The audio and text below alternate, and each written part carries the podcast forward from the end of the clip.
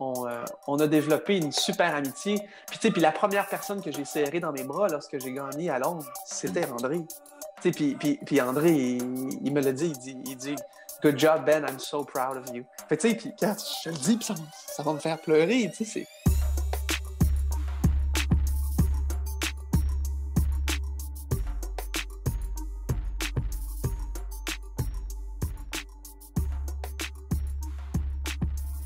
Nouveau numéro aujourd'hui de Hold Talk. Aujourd'hui, encore un invité spécial, mais avant de rentrer directement dans le, vif du, sujet, comme j'ai l'habitude de dire, Hold Talk, c'est un peu l'émission de la passion, l'émission des bonnes émotions, l'émission de l'inspiration. Ce qu'on veut, c'est spread des good vibes, envoyer des bonnes, bonnes énergies à plus de monde possible et, pourquoi pas vous inspirer, vous aider à avoir de meilleurs jours, de meilleurs petits moments dans, dans votre vie de tous les jours. Voilà, c'est un petit peu ça. Alors aujourd'hui, on reçoit une icône, une icône, il va pas aimer ça, mais bon, on va dire ça comme ça. Moi, je reçois que des icônes.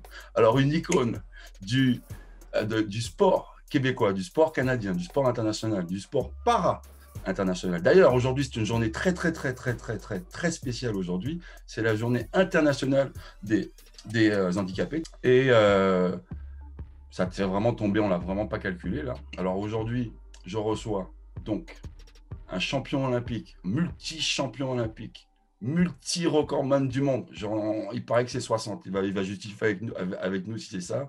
Euh, multi-champion canadien, multi. Euh, la liste est trop longue, je ne peux, pas, peux pas vous enchaîner. Aussi en arrière de lui, il est ambassadeur sur plein, plein, plein, plein, plein de belles fondations. On va parler de ça aussi, notamment la fondation Bon Départ de Canadian Tire la fondation Right to Play, où il est ambassadeur depuis 2004. Euh, il est aussi membre de la fondation paralympique du Canada euh, depuis 2017, euh, 2017 comme directeur à, large. Il est engagé sur les Jeux du Commonwealth 2022 où il va jouer le rôle de chef de délégation. Et, il n'y a pas si longtemps, monsieur a reçu le membre, il a été reçu membre de l'Ordre du Canada et chevalier de l'Ordre national du Québec, qui est quand même pas rien. J'ai l'honneur aujourd'hui de recevoir Monsieur Benoît Huot. Salut Ben, comment ça va? Salut Greg. Et, comment on, s'appelle, Greg et moi, depuis plus de 15 ans? Champion du monde! Champion du monde!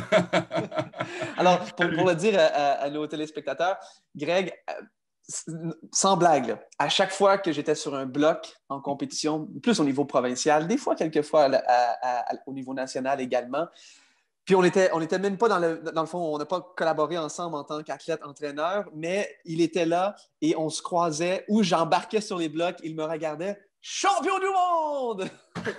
et je le savais, la seule et unique personne qui m'appelait champion du monde, c'était Greg Arcus. Alors, comment ça va? ça va super, je suis vraiment content de te recevoir, de recevoir Ben. Tu as vu, c'était, euh, j'ai raccourci quand même le, CV. On aurait pu rentrer dans, dans, déjà médaillé olympique depuis Sydney 2000. Euh, tu as arrêté en 2016, enfin, tu as pris ta retraite internationale après les Jeux Olympiques de 2016. Euh, c'est 20 médailles paralympiques, c'est 9 médailles d'or, c'est 32 médailles au championnat du monde, c'est 4 médailles au, jeu du Commonwealth. Écoute, c'est malade. Aujourd'hui, quand tu, tu, tu, regardes tout ça, parce qu'on commence par le palmarès, est-ce que tu as un petit peu le temps de, de regarder ça et de dire, putain, euh, pas mal quand même, pas mal quand même, non? Ça, a été, ça a été effectivement une belle euh, aventure. Euh, il y a eu des hauts et des bas, on ne se le cachera pas, mais dans l'ensemble, quand on, regarde les 20 dernières années, ça a été un rêve, euh, ben, plus qu'un rêve. Au début, le rêve, tu représentes ton, ton, pays, le Canada, tu portes la feuille d'érable pour la première fois, tu réalises un rêve de participer aux Jeux paralympiques. Puis ben, après ça, bon, euh, il y a plusieurs euh, mix d'émotions qui embarquent. Ça devient, euh, ça devient quasiment un travail, ça devient un. T'en fais une mini-business pour essayer de. puis il y avait plusieurs objectifs là-dedans. Oui, la performance, c'est toujours une priorité, mais il y avait l'objectif également d'essayer de, faire reconnaître les sports paralympiques. Tu sais, toi et moi, on a eu des discussions au fil des années par rapport à à, la perception des gens de l'handicap et même pourquoi Benoît, moi, avec un pied beau, je suis éligible à participer aux Paralympiques. Et les gens, les gens ils ont toujours eu ce point d'interrogation-là euh, en, en, m'observant, puis c'est tout à fait légitime. Ben, c'est normal. Ouais, c'est normal, c'est normal, mais en même temps, tu sais, et puis, on va pouvoir jumper là-dessus après, mais euh, euh, en ce moment, on parle d'équité, de, de, mettre tout le monde au même niveau, de rattraper ci, de rattraper ça. Écoutez, je ne veux pas rentrer dans ce débat-là avec trop de monde parce que, bon, on va être d'accord, pas d'accord, puis ça peut amener des fois des choses un peu négatives. Ce n'est pas du tout le, but aujourd'hui. Moi, je dis souvent, on est né, on est né, on est né comme on est né, on est qui on est. Euh, tu es né comme tu es né. Et voilà, ce n'est pas parce que tu es né avec un handicap que ça a été plus facile pour toi d'atteindre ça. Tu vois, je regardais ton palmarès là. Si tu étais aussi dominant que ça et puis tu n'étais pas euh, euh, euh, monsieur handicap, tu aurais dominé mais tous tes championnats, tous tes trucs, mal, malade, pas malade, si, pas si. Et j'ai vu des résultats comme en 2012 où tu es un peu malade en arrivant aux Jeux Olympiques et puis tu ramasses rien du tout. quoi. Benoît, la casserole, tu comprends ce que je veux dire? Un être humain comme tout le monde, tu vois? Les gens ne se rendent pas compte de ce que tu as fait en arrière, du, cheminement que ça a pris. on va parler de ça tout à l'heure. Tu, tu pars de loin, hein, c'est un tubia quand même. Pas, ouais, c'est pas la piscine olympique de Sydney. Hein. Oui, mais effectivement, mais puis, puis c'est ça qui était. Je pense que ça a été. Puis c'est pour ça que j'en ai fait un cheval de bataille euh, tout au long de ma carrière, d'essayer de, de démystifier euh, le, handicap. Tu sais, quand tu le disais en, début euh, d'introduction, qu'aujourd'hui, c'est la Journée internationale des personnes avec un handicap. Alors, tu sais, imagine, OK, je, viens au monde avec un pied beau, qui n'est pas un, handicap euh, sévère. Mes parents ne m'ont pas élevé comme si j'étais euh, une personne avec un handicap, mais j'ai toujours vécu avec cette différence-là et ça m'a peut-être mis quelques bâtons dans les roues euh, lorsque j'étais enfant. Cependant, ce qui était difficile lorsque j'étais un adolescent, c'est d'être éligible à faire les compétitions paralympiques. C'est pas moi qui ai décidé, là. Je me suis inscrit et j'étais éligible, mais c'était le regard des autres et la façon qu'on se faisait euh, percevoir, peut-être parce que les gens ils se disaient, ben voyons, il abuse, lui, du système, il ne devrait pas être là. C'est pas moi qui l'ai inventé! C'est pas moi J'étais extrêmement chanceux dans ma malchance mm-hmm. de, que mon handicap ce que, avec quoi je suis né me donnait l'accès aux compétitions paralympiques. Alors ça, c'est pour ça que dès le départ, tu sais, à l'adolescence, c'est un moment, tu le sais, Greg, tu travailles mhm. avec des ados à, tous les jours. C'est un moment où tu te cherches beaucoup. C'est un moment où que tu dois, euh, euh, tu veux t'épanouir, puis tu veux faire ta place. Et là, moi, bon, euh, je, crois avoir trouvé une niche, mais le regard des autres, parce que j'ai commencé dans le sport sans faire de la compétition avec des athlètes avec handicap. Alors, je ne participais aux Jeux du Québec, je ne participais au championnat 3A, euh, niveau Tu quand même, es quand même, es quand même un très bon nageur quand tu nages toute catégorie. Euh, moi, j'ai nagé contre toi quelques fois, euh, tu m'as mis des branlés, hein. c'est arrivé. Hein. Donc, mais je ne gagnais pas souvent. Non, non, mais c'est pas grave. Mais non, non, non, euh, tu es un très bon nageur. ensemble, on a eu, on a eu du fun. Au, niveau, au niveau natation, tu t'entraînais avec des, gars qui s'entraînaient normalement, tu roulais les temps qui, qui, faisaient. Je veux dire, euh, tu t'es mis dedans normal, quoi. Oui, effectivement. Puis, tu sais, puis, je pense que c'est ça qui était le, le, défi au départ. Tu l'as bien ciblé, Greg. Tu imagine, moi, je débute la natation. Tu je vois Mark Tewksbury remporter l'or olympique en 92. Il m'inspire. Je débute la natation à mon tour. Euh, mais jamais en en un instant que l'idée d'aller aux Jeux paralympiques, en 92 m'était venue à l'esprit. On, on, connaissait peu les Jeux paralympiques il y a 30 ans, mais si on, le, le peu qu'on connaissait, on pensait que c'était des athlètes avec des handicaps plus sévères qu'un pied beau. Alors, moi, j'ai débuté, comme tu l'as dit, ma carrière avec des athlètes sans handicap au quotidien, en m'entraînant, en essayant du mieux que je le pouvais à être aussi rapide qu'eux, et même malgré ma différence. Alors, mm-hmm. du jour au lendemain, j'arrive à 13-14 ans, boum, là, je suis éligible, je, suis conscient que je suis éligible, et là, la chose change. Mais le regard, la perception des gens était comme bizarre. Mais voyons donc, ça n'a pas de bon sens. Il est tout à fait normal. Il nage contre nous au Jeu du Québec. Alors, ça a été là que ça a été un petit peu plus difficile. Puis, pour essayer, tu sais, au départ, je te dirais, que quand tu es un ado, tu es un petit peu frustré, tu ne sais pas trop comment communiquer. Mais au fil des années, Greg, j'en ai fait un, comme un peu un, objectif, une mission de vouloir éduquer sur ce que c'est les sports paralympiques. Alors, ça a, été ça, euh, ça a été ça un petit peu. Est-ce qu'on peut dire que euh, tu as quand même réussi ta mission comme un champion encore là-dessus? Vraiment? parce que, parce que, parce que tu es vraiment, vraiment, vraiment. Alors, les gens qui nous suivent à l'international, bon, connaissent pas tous toujours, euh, qui sont les figures proue du sport québécois ou canadien, tu fais partie de ces gens-là, je veux dire. Ben, c'est gentil. tu es la voix, tu es la voix de beaucoup de sportifs, pas seulement des para-athlètes. Moi, je considère tout le monde. Tu comprends? C'est pas juste. Mais c'est flatteur. C'est très, très, très flatteur, Greg. tu c'est bon, je suis loin d'être une personne parfaite en toi et moi. Euh, j'ai mes torts. Euh, j'ai également des gens qui, qui, qui vont apprécier le travail que je fais, des gens qui vont peut-être critiquer le travail que je fais ou que j'ai fait. Mais euh, à la fin de la journée, quand on va se coucher, c'est d'avoir l'impression d'avoir fait une différence. Et c'est ça qui me tient en vie, c'est ça qui me draine et c'est ce qui me motive et, et, qui, qui m'aide à, atteindre ces objectifs-là. Mm-hmm. Ah bah écoute, je, pense que, je pense que vraiment tu as, réussi ta mission, puis tu continues, hein, tu en as d'autres, puis on va, on va continuer à en parler. Alors, euh, alors euh, on, on, va rester un petit peu dans, dans, l'actualité, l'actualité un petit peu, euh, bon, que je fais un petit peu avec tout le monde à cause de la situation ici, la situation Covid-19 et, et, la situation des, athlètes olympiques. Alors, on s'en va dans des, dans des Jeux olympiques très spéciaux. Alors, on en a parlé, sans jeu de mots, hein. on, a, on a parlé on en a parlé. Euh, euh, toi, ton feedback là-dessus, qu'est-ce que, ça te, dit? Tu sais un petit peu ce que je pense, moi, de ça. Je trouve que c'est vraiment une année particulière. Ce n'est pas vraiment équitable pour tout le monde. Euh, il y en a qui se préparés comme des normales. Il y en a qui n'ont pas la même chance de préparation, qui aspirent au même résultat. ton point de vue là-dessus, t'en es où Qu'est-ce que tu penses de tout ça? Ouais, c'est ça va être des Jeux olympiques bien différents. Cependant, euh, je suis de l'école euh, de penser qu'il faut qu'il y ait des Jeux olympiques et des Jeux paralympiques. Et on n'a pas le choix pour euh, nos athlètes. On n'a pas le choix. c'est à eux que je pense avant tout. Là. n'oublions la politique, oublions le côté financier, les commanditaires, les réseaux de télévision, mais pensons vraiment Mm-hmm. aux athlètes et à leur entourage qui ont tout fait euh, dans, leur, euh, dans les dernières années pour les aider à atteindre leur objectif et leurs rêves. Mm-hmm. Et c'est, tu imagines le Greg, tu es, né, en, on va dire, en, 1980, en 2000 ou en 99, tu as 20, 21 ans. Euh, ces athlètes, ces athlètes-là qui sont dans leur prime et tu te fais dire, ah, les Jeux olympiques sont reportés, et là, euh, on est vraiment dans une zone grise où on ne sait pas ce qui va se passer. J'ai participé à cinq jeux, Greg. Tu as participé également, tu es un Olympien, tu as participé aux jeux.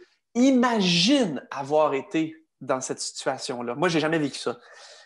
Ah, si tu as ton billet en poche comme certains athlètes l'avaient, et puis on te dit euh, c'est chaud, euh, tu es dégoûté. J'avoue que c'est pas. Ça n'a pas été ça n'a pas été évident, mais je le, on le vit comme on vit un petit peu comme entraîneur et comme toi. Ouais, c'est pas, pas la même chose, hein. mais waouh. Non. non, parce que puis même les, gens, tu moi, bon, j'ai euh, baigné, sans faire de jeu de mots, j'ai été là-dedans pendant plus de 20 ans. Alors, tu sais, les gens sont souvent, j'ai fait quelques entrevues, même suite au, euh, au euh, à l'annulation, au report des Jeux en, mars dernier. Et les gens me posent Ah, es-tu déçu de ne pas aller à Tokyo vous pouvez pas, me, poser cette question-là. non, mais c'est vrai, c'est parce que moi, dans mon quotidien, ça change rien. À part, ben, ça change. Bon, je n'aurai pas l'expérience à l'extérieur des bassins, mais pensez à l'athlète, pensez à lui ou à elle qui a investi sa vie, littéralement sa vie, vers un objectif bien précis. Et euh, on lui dit, boum, ça n'aura pas lieu en 2020 du moins. Alors ça, c'est... Parce que je l'ai... Euh, toi, aussi, on l'a, on l'a été dans cette position. Tout ce qu'on fait, tout ce qu'on...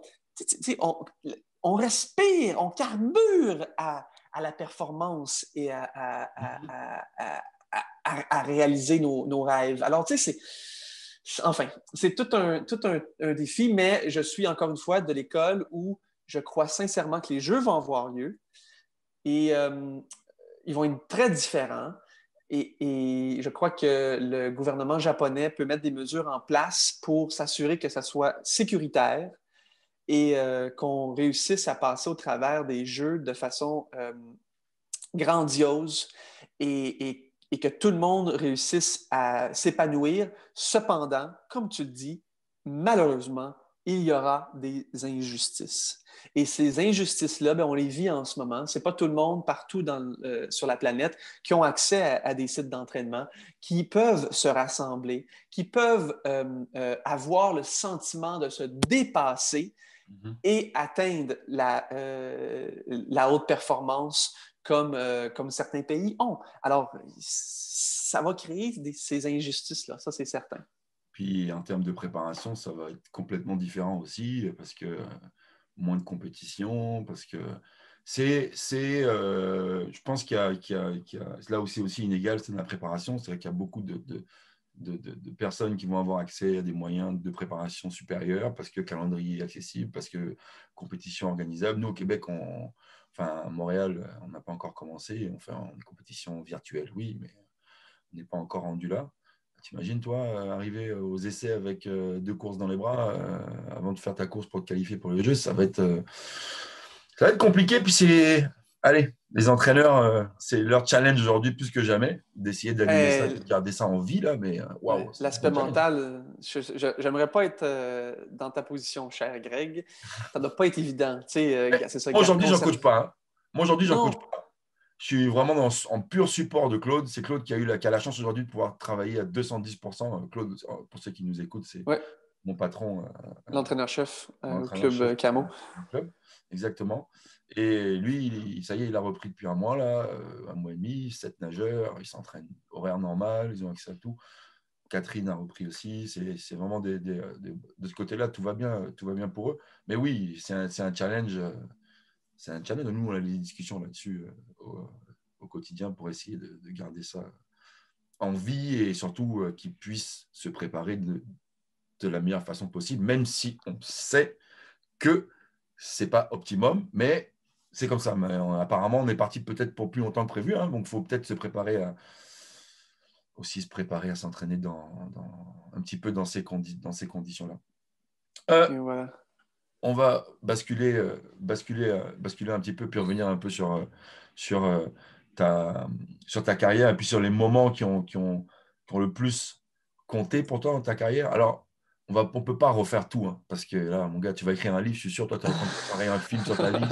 C'est garanti. C'est garanti. Mais si, bon, tu vois, j'ai reçu Jérôme Fernandez, un joueur de handball, qui a gagné euh, deux fois euh, Jeux Olympiques avec l'équipe de France, quatre fois champion du monde, c'est un meilleur buteur d'équipe de France. Et dans, son entrevue, il disait que lui, malgré tout ça, la plus belle, c'est celle que tu n'attends pas. C'est-à-dire que c'était sa première médaille au championnat du monde, la médaille au championnat du monde en, 2001. Pourtant, il a un palmarès énorme, hein, puis il a eu le temps de regarder en arrière. Il dit que les autres, c'était bon, mais bon, sentiment d'accomplissement, mais celle-là, elle est particulière.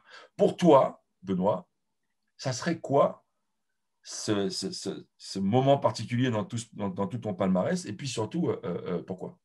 Voilà.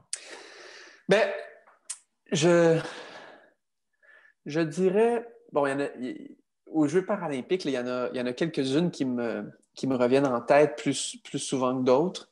Mais c'est un petit peu, euh, comme Jérôme pouvait dire, c'est bon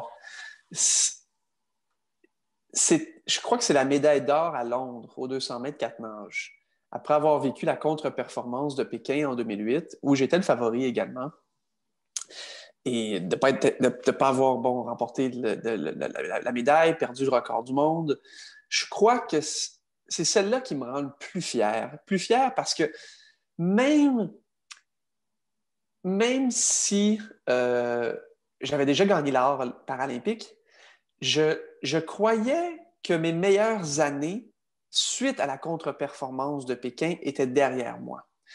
Et, quand je dis mes meilleures années, c'était dans le sport, bien sûr, et mes meilleures années également en termes de performance, en termes de résultats quantitatifs et couleurs de médailles.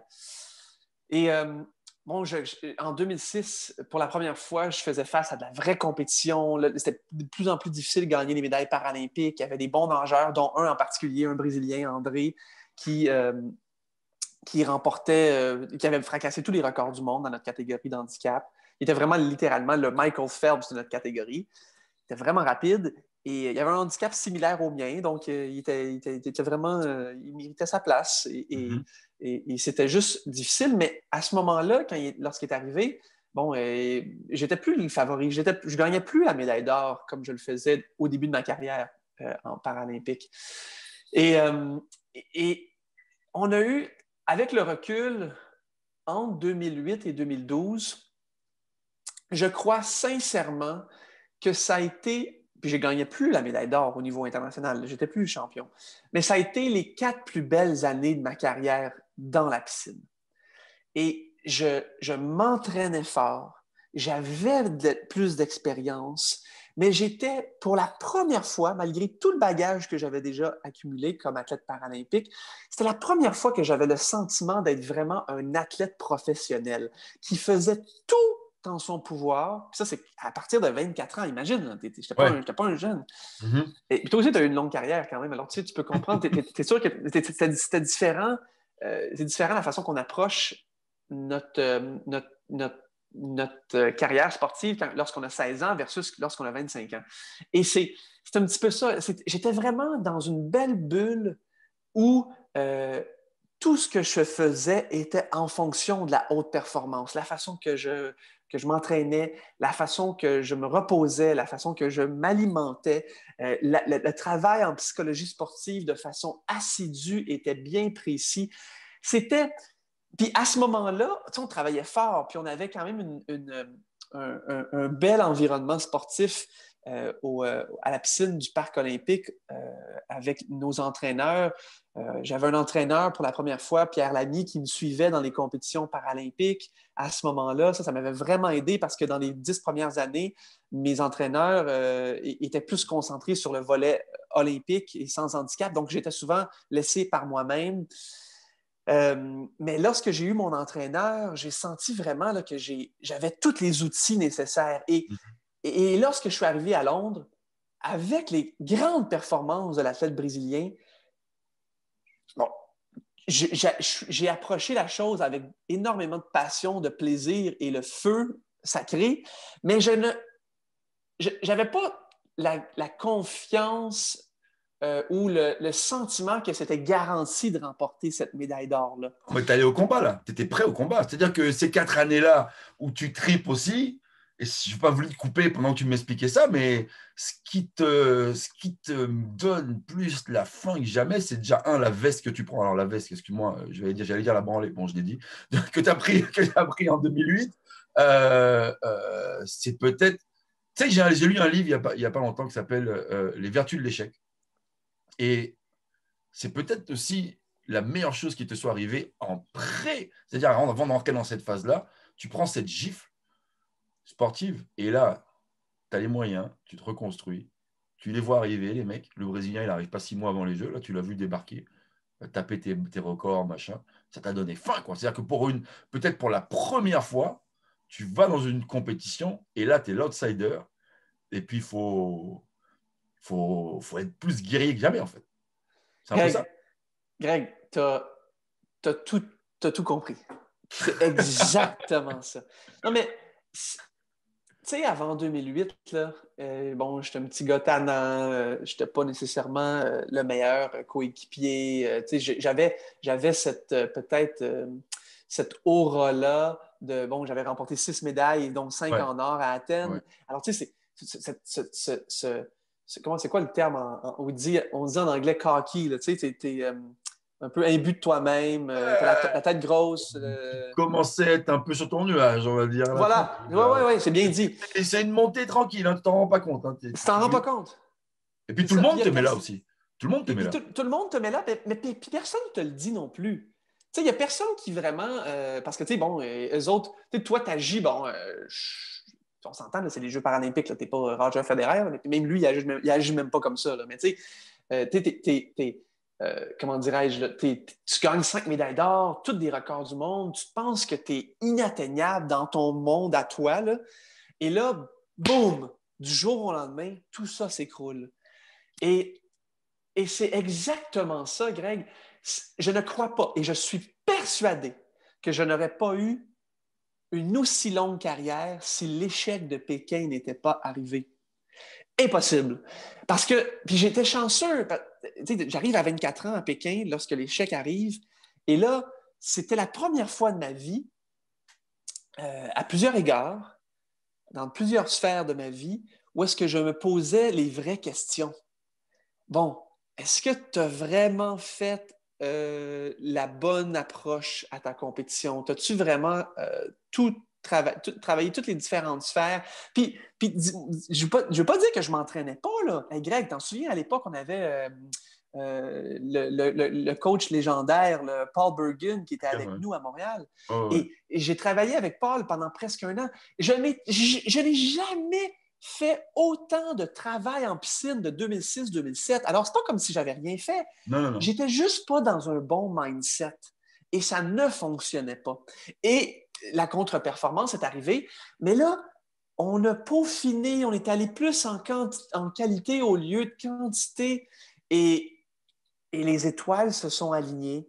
On a recentré et en se posant les vraies questions, en se mettant au défi, j'ai réussi puis à ce moment-là, Greg, même si tu dis, tu sais, comme j'étais bien, je ne réalisais pas que je vivais les quatre plus belles années de ma vie en natation en 2008 et 2012. Je n'étais pas conscient. Mais avec le recul, c'était vraiment là, quand on parle d'excellence et d'atteindre la haute performance, c'était vraiment à ce moment-là que j'ai été capable d'avoir les ressources et les outils pour y parvenir. Alors, parlons un petit peu de ton rival. Euh, j'aime bien, moi, les, petites guéguerres comme ça, les, petits, euh, petits duels. Est-ce que, déjà, bon, il y, en a que ça, y en a que ça excite. Moi, je t'avoue un petit peu, des fois, j'aime bien quand il y a de la tension entre les deux gars, là, mais est-ce qu'il y a ça déjà? Est-ce qu'il y a cette animosité un peu où vous êtes vraiment friendly, on se race hard, ah en dehors, on est pas C'était chien et chat, là. Ah ok, donc, donc là, c'est pas les meilleurs amis, là. Non, puis, tu sais, euh, non, non, non, c'était pas beau. La première fois qu'on s'est rencontrés, c'était en Afrique du Sud en décembre 2006. Il s'appelle André, OK? Et euh, c'était. Euh, non, c'était vraiment, vraiment difficile. Euh, puis, à sa défense, c'était sûrement à cause de moi. C'était moi qui n'étais pas fin. Imagine, tu es le champion imbattable depuis près de dix ans déjà. Tu gagnes tout à l'international. Et là, tu as lui qui arrive. Puis là, lui, à sa façon, il, il veut faire sa place. Il veut. Là, puis, c'est pas nécessairement de sa faute, mais vu qu'il était nouveau dans tout ça, il, il, peut-être qu'il agissait de façon intimidante. C'est ça, c'est ça le sport. Hein? On est tous très, très, très compétitifs. On veut gagner. Ah, il y, a cette game, il y a cette game aussi. Hein? Les gens ne se rendent pas compte. Euh, moi, je trouve qu'aujourd'hui, euh, mettons dans la NBA ou un truc comme ça, tous les gars sont trop potes, sont trop cibles. Moi, j'aime bien le, Écoute, on n'est pas. Hey, on est en train de jouer une game. C'est moi, j'ai mon objectif, toi, tu as ton objectif. Il n'y a pas de friendly là. Tu comprends euh? Exact. Donc j'aime bien, j'aime bien, moi, j'aime bien ça.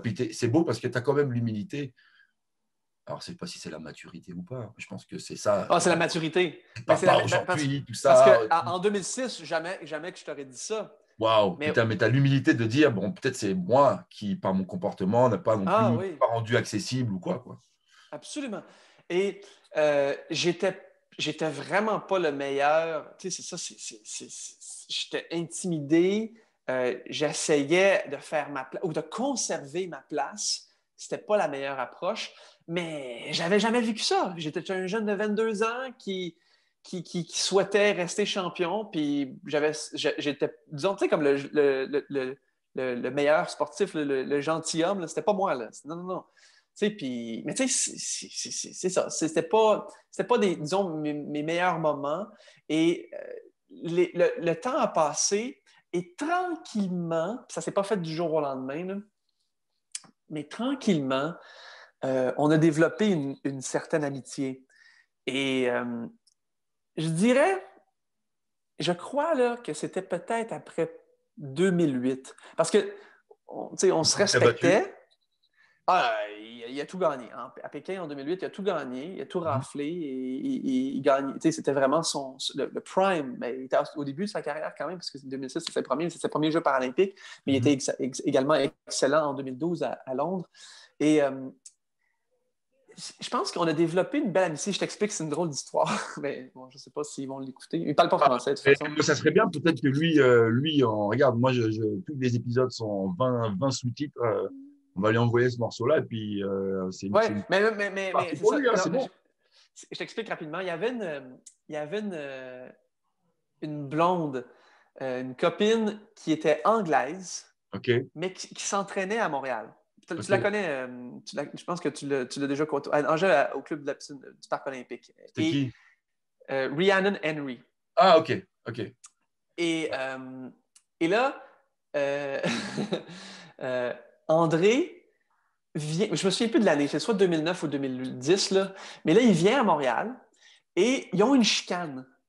Au moment. Puis, bon, il est majeur, mais il, ça va pas bien. Puis, tu sais, il, y a comme deux, trois semaines euh, à faire à Montréal.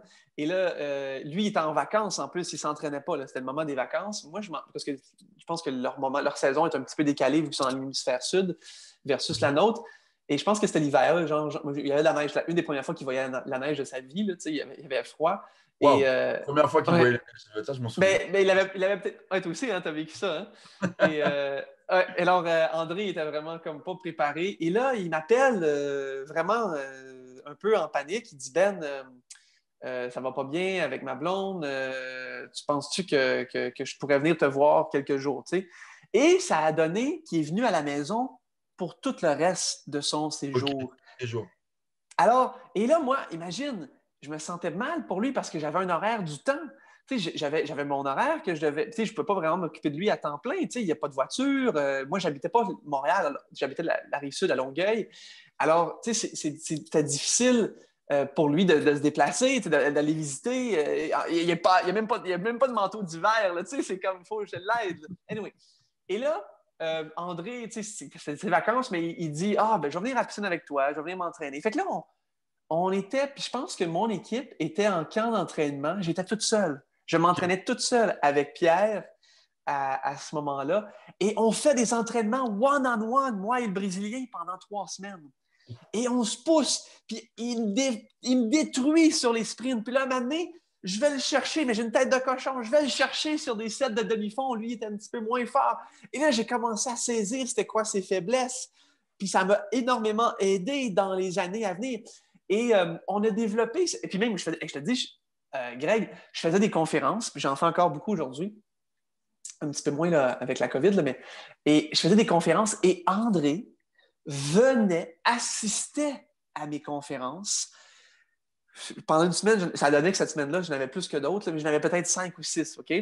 Et euh, André il était là à chacune de mes conférences et croyez, croyez, croyez, croyez-le, Greg, une majeure partie de ma conférence, je parle du Brésilien. Et lui, il ne savait pas. pas. Et, et, là, ça donne que, dans ma conférence, c'est un hasard, là, mais je parle. Puis lui, il ne comprend pas le français.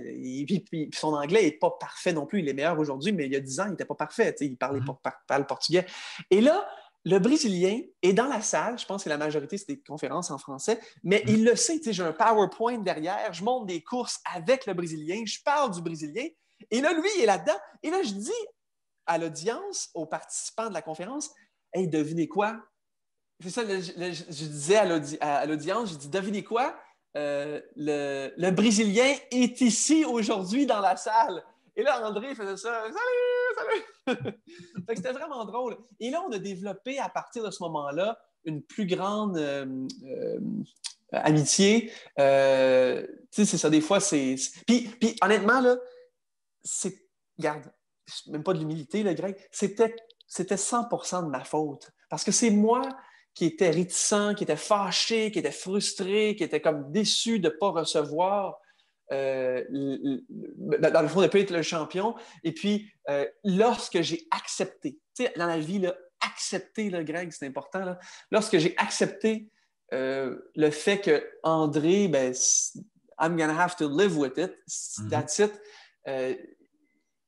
on a moi, j'ai été capable de me rapprocher de la personne et euh, je ne sais pas, mais je pense qu'il sait dans le fin fond de lui. Mais les trois semaines qu'on a passées ensemble à Montréal, à ce moment-là, ça m'a tellement aidé à ma confiance et à, sans même que je le réalise à ce moment-là, à me donner euh, le, momentum de croire que c'était possible de le battre à Londres en 2012. encore plus, quoi. Ça t'a permis de donner pour dire putain, lui, ça, je peux aller chercher. Quoi. Si je peux aller chercher. Mais, mais, exact, parce que dans les sept, le Greg, là, je te dis, je nageais, là, puis. Mhm. Gars, 9 fois sur 10, il me battait. Mais aussitôt que ah, le mais 7. Ça pas grand-chose. Hein. pas grand-chose. aussitôt que le 7, là, il sortait de sa zone de confort, et là, là moi, là, moi j'étais plus un nageur de demi-fond que lui. Euh, là, j'allais le chercher. Et lui, ça lui a fait perdre la confiance.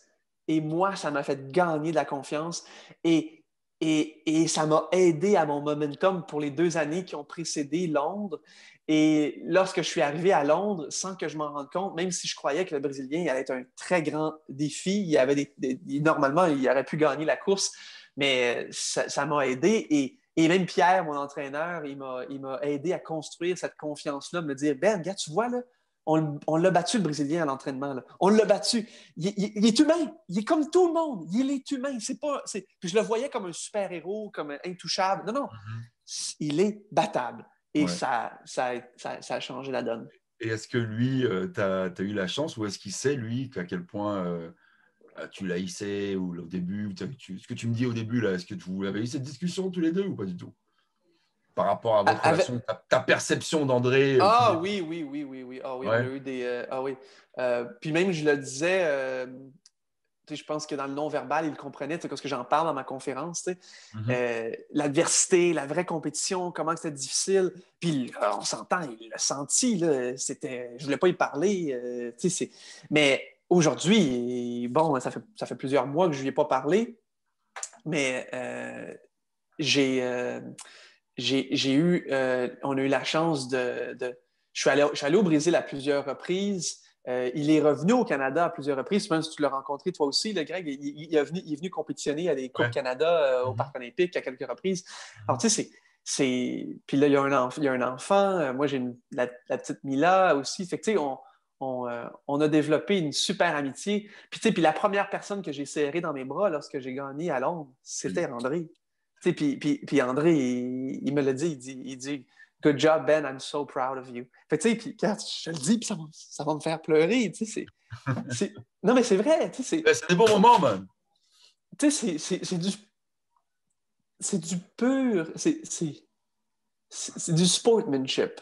Ben puis tout, toute l'adversité, la, la, compétition, le manque de confiance en moi, euh, l'anxiété de haute performance que je vivais suite à ma contre-performance à Pékin.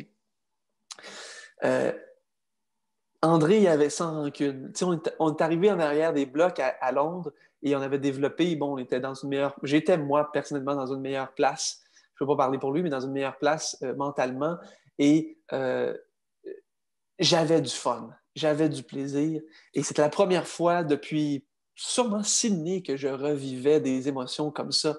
Mais j'avais pas le même objectif de Ah, il faut que je gagne absolument la médaille d'or, il faut que je sois sur le podium, il faut que je batte un record. Non, non, non, non. La priorité numéro un, Greg, c'était d'avoir du fun.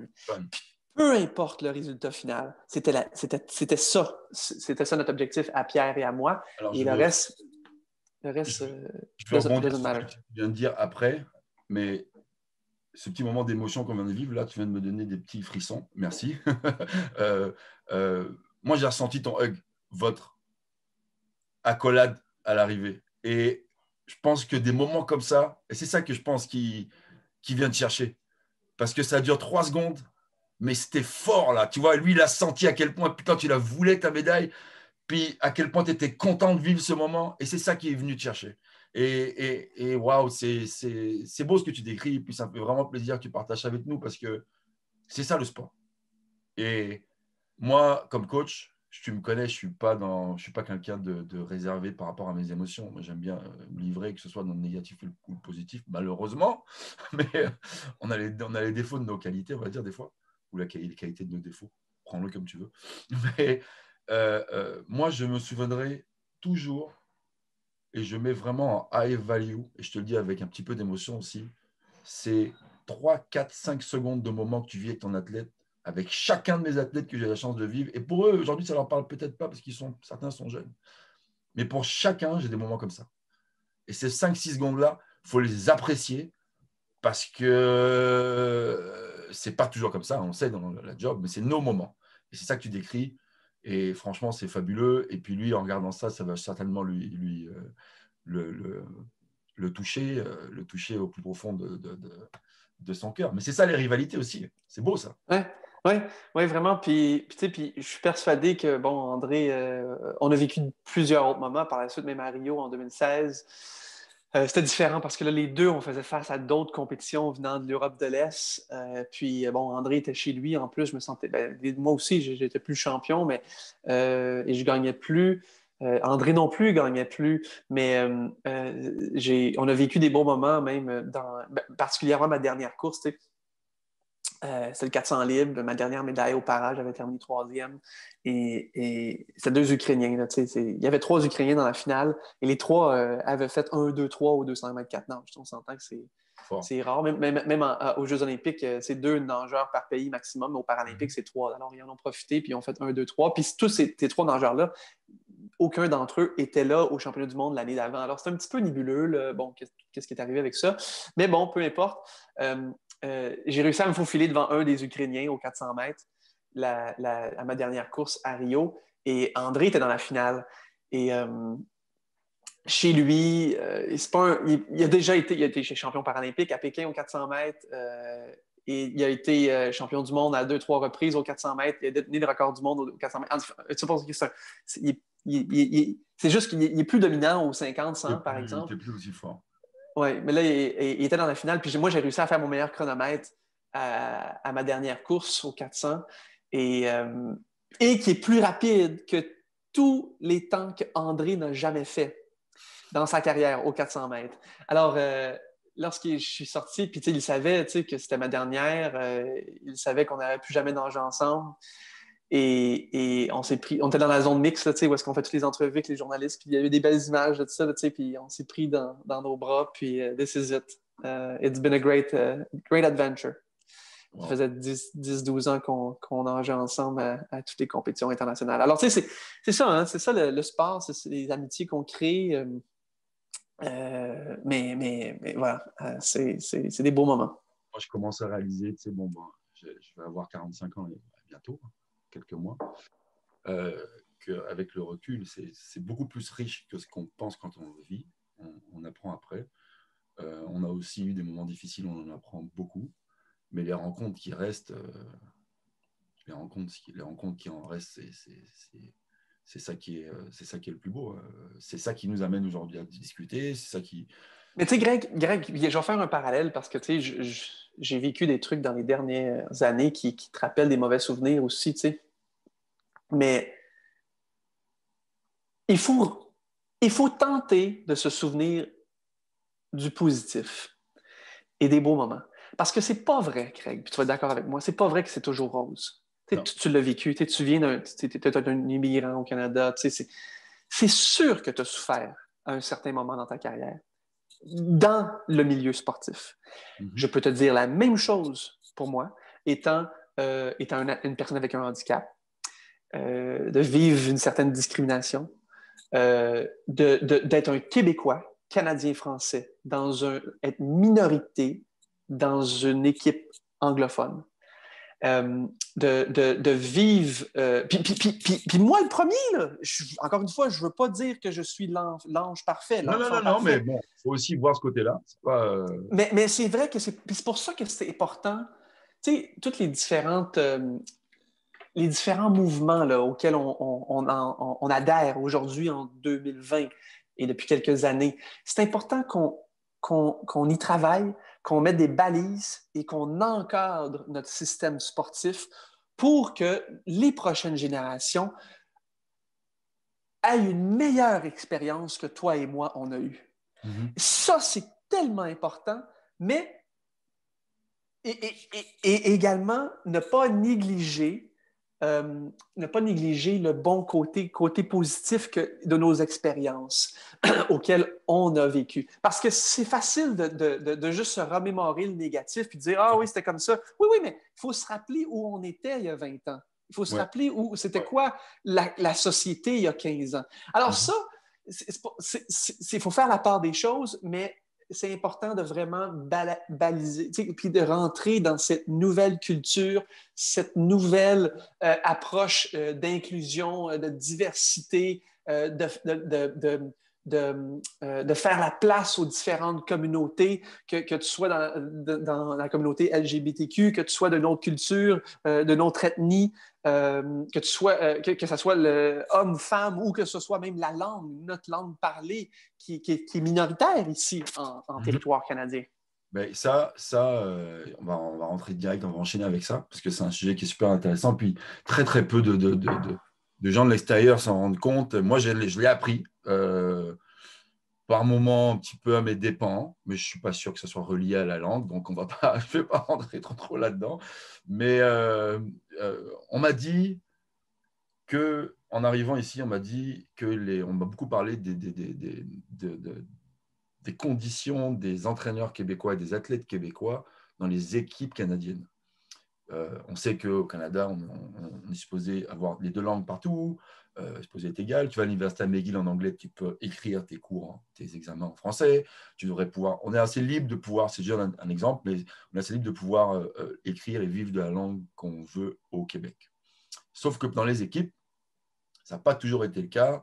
Le psychologue est en anglais, le préparateur physique est en anglais, le, 100% du staff ou 98% du staff est en anglais. Les athlètes qui arrivent là souvent ne parlent pas vraiment bien l'anglais. Euh, euh, c'est pas toujours facile de s'intégrer. Toi, comment tu as vécu ces moments-là au début? Bon, je pense que bon, au Québec, euh, il y a beaucoup, beaucoup de Québécois qui sont élevés en, en, apprenant les deux langues. toi, je pense que ton anglais, bon, il s'est amélioré au fur et à mesure, mais tu vas nous le dire, mais je pense que tu l'as appris aussi très tôt.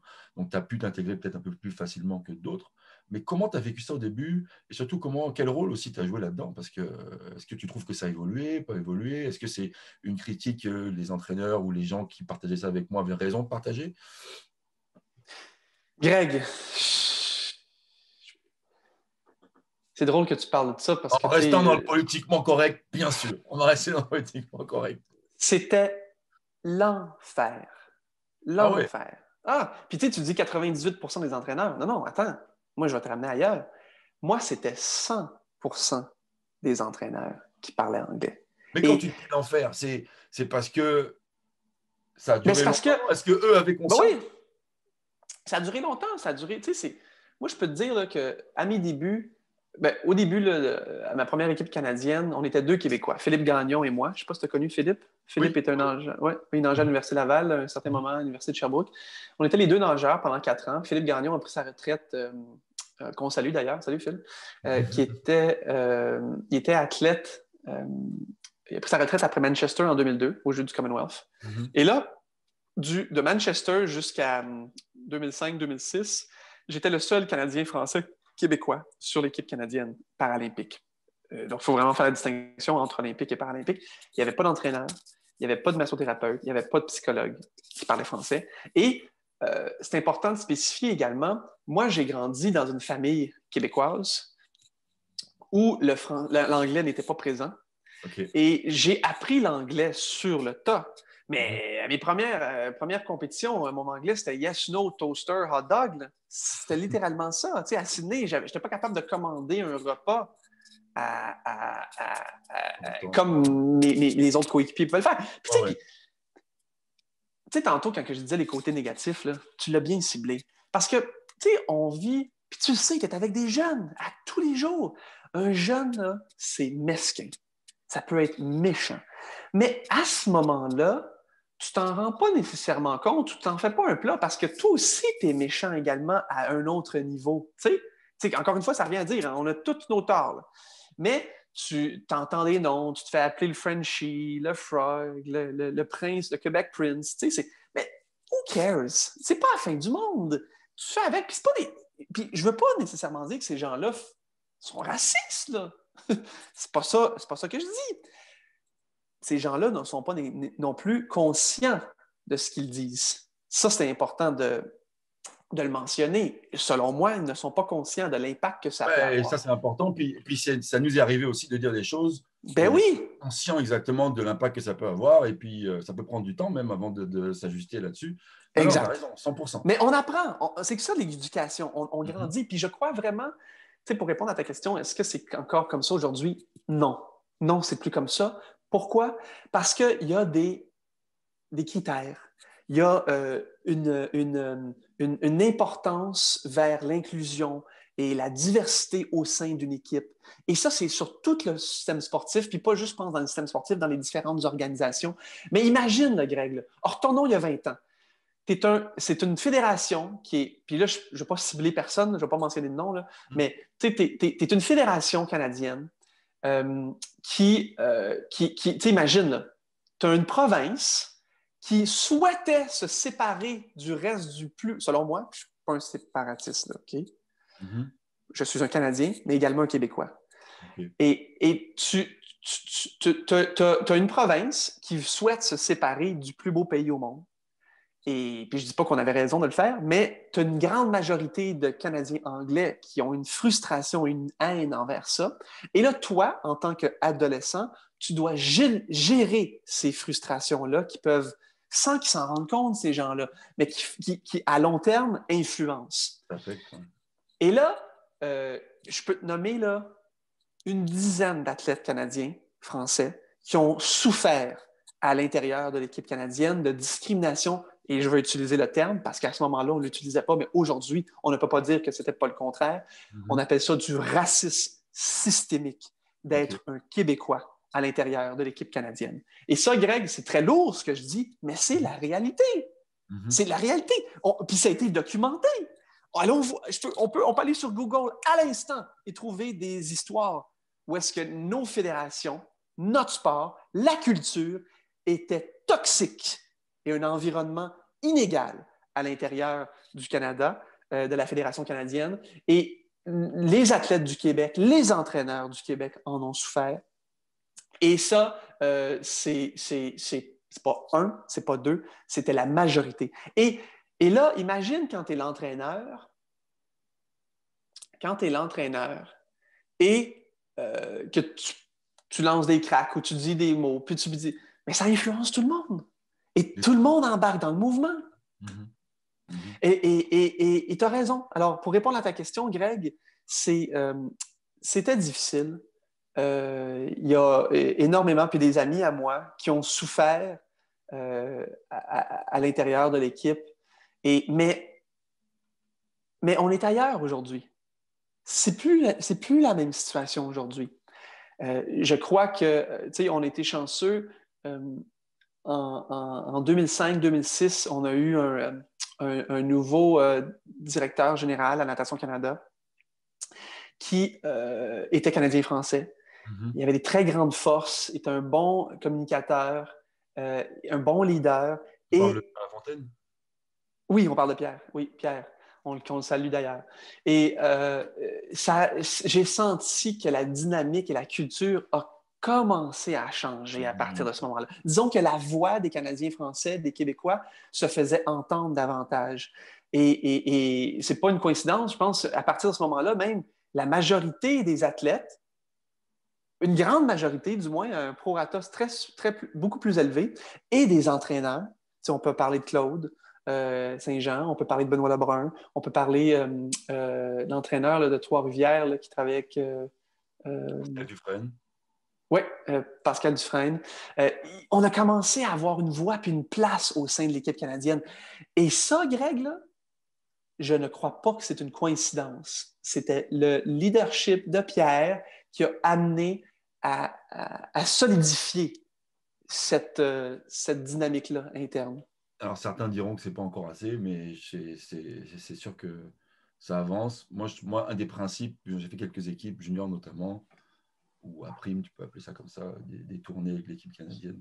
Ce qui est super important, je pense, en tant qu'entraîneur, quelle que soit la langue tes origines, c'est de te sentir bienvenu. De sentir que tu es welcome, là. Tu vois, que les gars sont contents, et puis leur rôle, c'est aussi de te faire sentir, de te mettre. que c'est une des conditions de la performance. Il faut mettre tout le monde bien. Euh, c'est un peu ça le. C'est un peu ça pour moi une des façons d'aborder le leadership dans un groupe euh, quand, tu travailles comme ça. Je pense que c'est essentiel. Il y a des stratégies pour ça mais c'est pas toujours le cas. Euh, ça n'a pas toujours été le cas, on va dire. Voilà. parfois, ça a été le cas.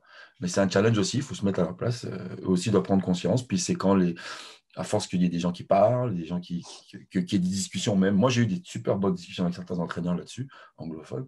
Des gens avec qui, au début, j'ai eu des histoires, puis aujourd'hui, avec qui ça va bien, parce qu'on a eu le courage de se dire les choses entre, entre quatre yeux. Ça, je pense que c'est, euh, méga, méga, méga important. Alors, on sort un petit peu du sport, euh, du sport québécois.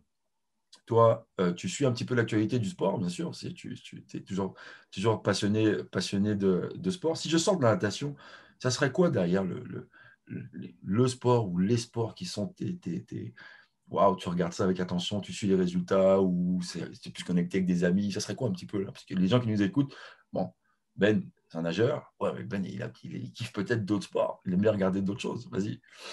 Euh, ouais, j'ai un amour particulier euh, pour euh, le tennis et, et le golf. Euh, puis le golf, ça va être drôle, mais c'était, Tiger, vraiment. C'est drôle, hein, mais c'était le personnage que. Il y, a, il, y a, il y, a, quelque chose de difficile à expliquer. Là, bon, il a perdu un peu de son aura là, avec, au fil des années, là, mais avec toute la situation euh, de, de, personnelle qu'il a vécue. Mais j'ai grandi avec Tiger en tant qu'ado. Son, son premier master, c'était en 97. Et, bon, bon, ma première équipe canadienne, c'est en 98. Et je, je regardais la façon, son agressivité sur le terrain, la façon qu'il. Puis je dis pas que c'était correct, là, la façon qu'il se fâchait, puis, puis qu'il était. Il y, avait, quelque chose de tellement spécial. De cette... Puis encore, là, ben, ben, c'est un peu, ça, un peu moins que ça l'était, là, mais, mais c'était. Puis, puis, puis, pour te dire, je regarde pas le golf si Tiger joue pas. alors, je, puis c'est Tiger. C'est pas de golf, c'est pas de Tiger. C'est bien ça. Mais, puis, puis, ça, Greg, je peux te le dire, puis des fois, je lis des articles puis des, par rapport au code d'écoute, c'est incroyable. Lorsque Tiger joue, le sport, ah oui, on est ailleurs. Et ça, donc, ceci dit, ce que je dis en ce moment, c'est pas juste moi qui ressens ça.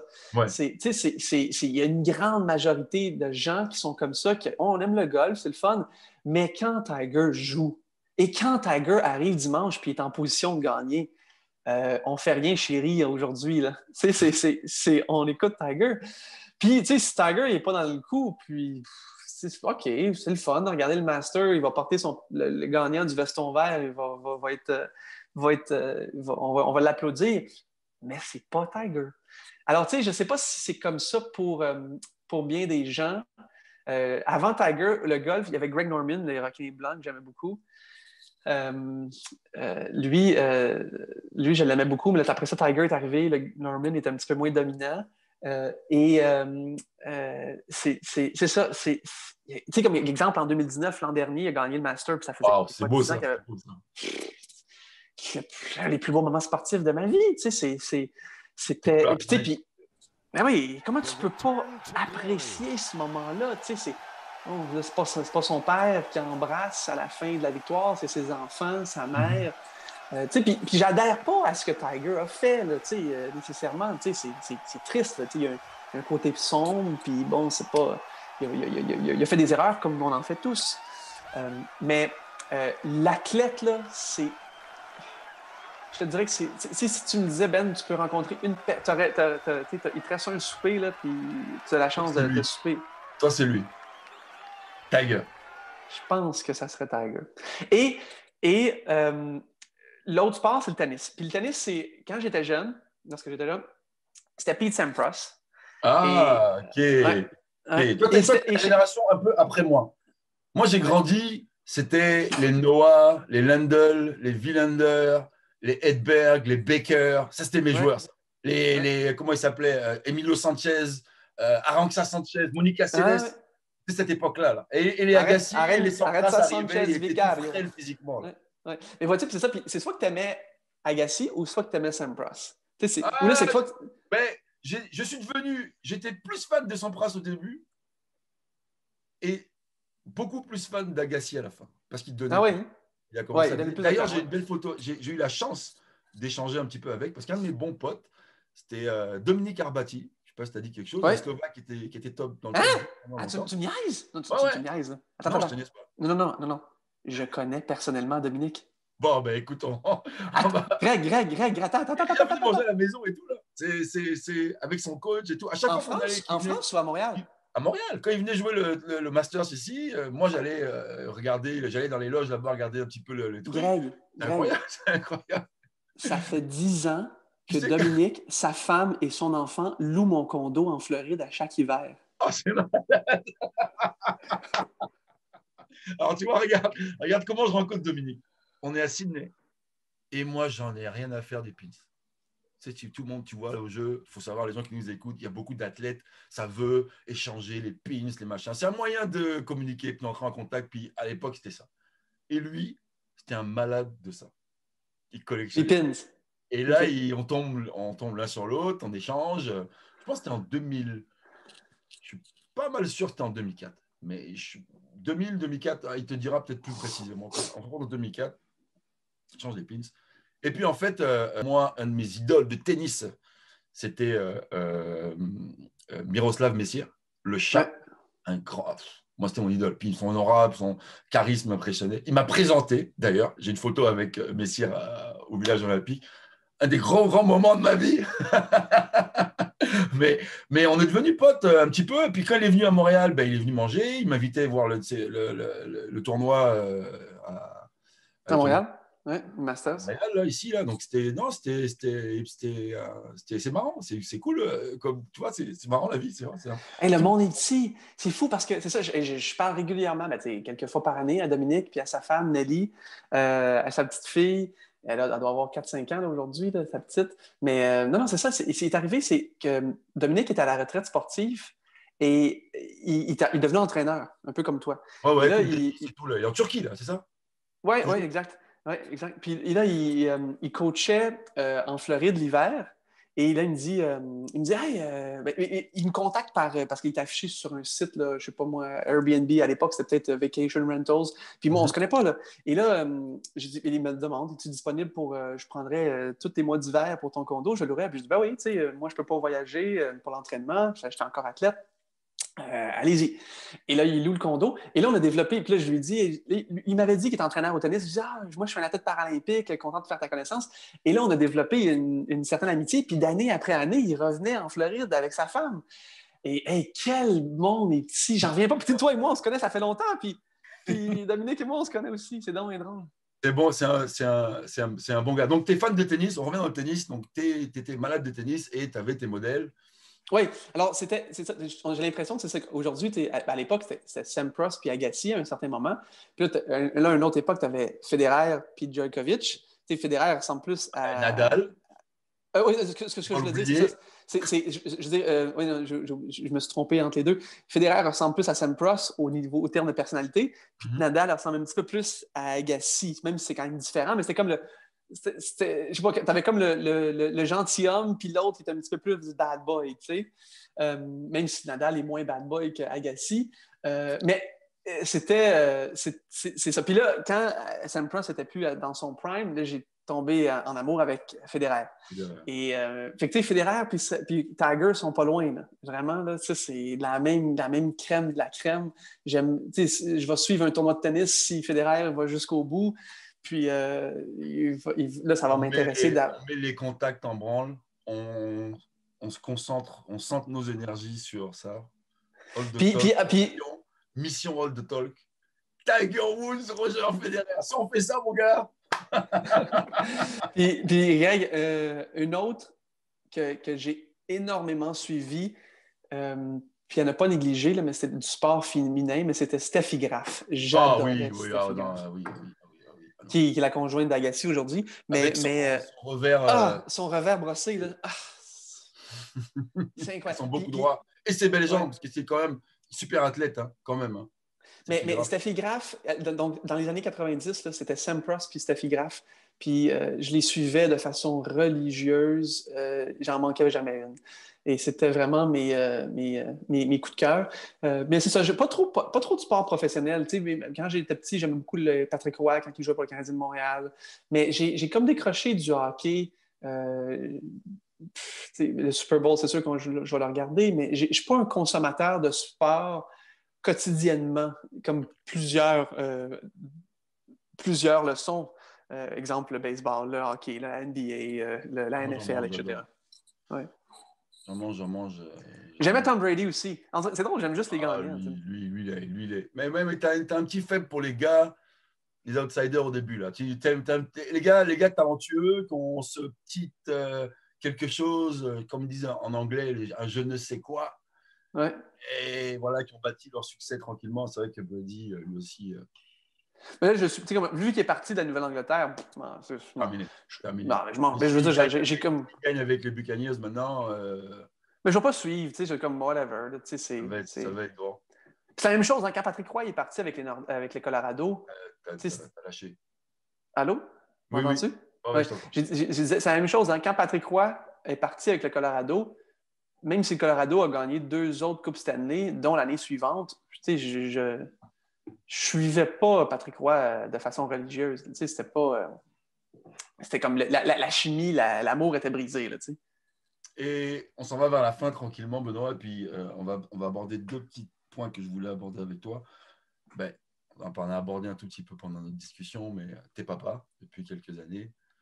Euh, échange avec nous rapidement, là. Juste rentrer un petit peu, parce que je ne veux pas trop, trop rendre ça trop privé non plus, mais je sais que tu partages un, t'en partages un petit peu sur les réseaux sociaux, tu es, capable d'en donner un petit peu là-dessus. Euh, quel, à quel point ça affecte l'homme aujourd'hui que tu es d'être papa euh, euh, par rapport à, l'homme que tu étais avant un petit peu? Oui, mais vraiment, tu sais, tu, tu, tu, vois les choses différemment. tu fais les choses également différemment. Tu maintenant, c'est pendant, pendant 35 ans, Greg, c'était Benoît, le centre de l'univers. Et Benoît, il n'est plus. C'est Mila, le centre de l'univers. Fait que, euh, c'est un des plus beaux, ben, si c'est pas le plus beau cadeau de la vie. euh, je remercie le bon Dieu qu'elle soit en santé, en forme. C'est un bon bébé est, est- heureuse. Enfin, du moins, elle semble heureuse. Et euh, nous également, on l'est. Alors, non, c'est. Puis je suis content. Annie, bon, ça fait 14 ans qu'on est ensemble, puis je suis content de qu'elle a été patiente et elle m'a laissé l'opportunité de, euh, de cheminer dans ma carrière sportive. Mhm. Parce que ça aurait été difficile, euh, je pense, de combi- combiner les deux. Tu sais, avoir euh, famille, bébé à la maison, moi que je voyage beaucoup. Et là, bon, vu que c'est plus tranquille, puis particulièrement la dernière année, tu sais, j'ai on a- j'ai pas voyagé du tout avec euh, la pandémie. Et, et ça m'a permis de passer euh, euh, énormément de temps avec elle et de la voir grandir. Et tu le sais, hein, tes, tes, tes, autres, tes, tes garçons, hein, c'est du temps que tu peux pas récupérer. hein, ça va vite. Alors, il faut en profiter. Alors, cette période-là, pour ça, c'était c'était génial. Puis pour finir, euh, presque pour finir, tes prochains projets. Est-ce que tu as, toi, des petits projets à venir dans le futur? Que tu veux bien partager, des choses qui s'en viennent croquantes là? Euh, ouais, lui, il parle de projet business, c'est ça? Oui, oui, oui, oui. Ouais, oui. Mais oui, on- avec Nicolas, on en a fait quelques-uns, euh, mais à différents, à différents niveaux. Tu sais, euh, euh, il y en a un qui est plus orienté médias, sportif, d'autres, c'est des, des projets immobiliers. dans, dans, les, dans les terrains également. Mais j'essaie, sur certains trucs, de garder ça relativement discret. Parce que, tu sais, des fois, des fois, quand on, euh, quand on, euh, lorsqu'on on, se lance des fleurs, puis malheureusement, bon, c'est pas un succès, c'est comme, tu peux, bon, tu peux, tu peux espérer, puis tu peux euh, adhérer à, à vouloir que ce soit un succès, mais j'aime vraiment essayer de tirer les ficelles par en arrière, puis une fois que ça marche, ben, ça marche tant mieux. Mais je te dirais que au côté sportif, ça, je m'y cache pas, puis je m'implique, puis je redonne du mieux que je le peux, puis le, plus, le, le gros objectif auquel je passe énormément de temps en ce moment, c'est euh, mon rôle en tant que chef de mission pour euh, les Jeux du Commonwealth qui vont avoir lieu en 2022. Ça, c'est vraiment euh, une grande priorité pour moi. Puis, euh, euh, on va avoir à peu près 375 athlètes, euh, une centaine d'entraîneurs. Euh, Peut-être que tu seras partie euh, de cette équipe-là, on le souhaite, euh, avec des athlètes. Euh, puis on, travaille là-dessus. Euh, et on souhaite également que la pandémie euh, soit derrière nous, rendue en 2022, pour que ce soit des, des, beaux jeux. Benoît, merci beaucoup pour, pour, pour, avoir participé aujourd'hui, ce nouveau numéro. Je vais te laisser conclure. En fait, je vais faire un petit, je vais faire un petit, prendre la place un peu, puis je vais te laisser faire la, conclusion en tant que tu te prépares, tu improvises ça. Écoute, c'était vraiment cool de, de, de, de t'avoir et que tu puisses partager tout ça avec nous. Euh, et puis j'aimerais finir là-dessus, puis c'est toi qui vas terminer là-dessus. Si tu avais un petit message à donner euh, à, tous les, athlètes québécois, canadiens qui se préparent aujourd'hui, je sais que bon, bah, tu es écouté. vais vous passer un petit, message. Ben, on, va, on, va, on va conclure en l'envoyant là-dessus. Moi, je vais remercier tout le monde pour euh, nous regarder aujourd'hui. Je vais te remercier, toi, d'avoir bien voulu participer à mon émission. Et puis, je pense qu'on a des petits projets qui vont peut-être euh, éclore de tout ça. J'ai bien hâte de voir ce que ça, va, euh, ce que ça pourra, va, pouvoir donner. Benoît, à toi le micro. Merci encore. Et puis, ben, à très bientôt. Eh merci, Greg. Ça a été un grand plaisir. Continue ton excellent travail également, non seulement avec cette, ce beau podcast, mais aussi avec les jeunes. Euh, je crois que tu euh, inspires et t'encadres des, euh, des centaines et des milliers de jeunes depuis le début de ta carrière et ils sont extrêmement privilégiés de t'avoir comme mentor et comme guide. J'aimerais dire également aux jeunes, ben, aux gens qui nous écoutent, hein, de, de surtout nos jeunes, quand on, est, lorsqu'on est jeune, c'est assez de comprendre ça rapidement, l'importance de bien s'entourer, avoir des bonnes personnes, des bonnes influences autour de nous. Et, puis même moi encore le premier, je n'ai pas nécessairement été la meilleure influence euh, sur certaines personnes au cours de ma vie, mais euh, j'ai été chanceux d'avoir des bonnes personnes qui m'ont accompagné. Alors, je, je, vous dis euh, bravo, je vous, je vous souhaite bonne chance et euh, j'aimerais également euh, vous souhaiter euh, de joyeuses fêtes et soyez prudents certainement dans cette année qui est extrêmement difficile, mais je crois que 2021 ne peut simplement qu'être meilleur. Alors, à bientôt, chers amis de All the Talk et on va se revoir bientôt. Merci beaucoup, Benoît. Salut tout le monde. Bye bye.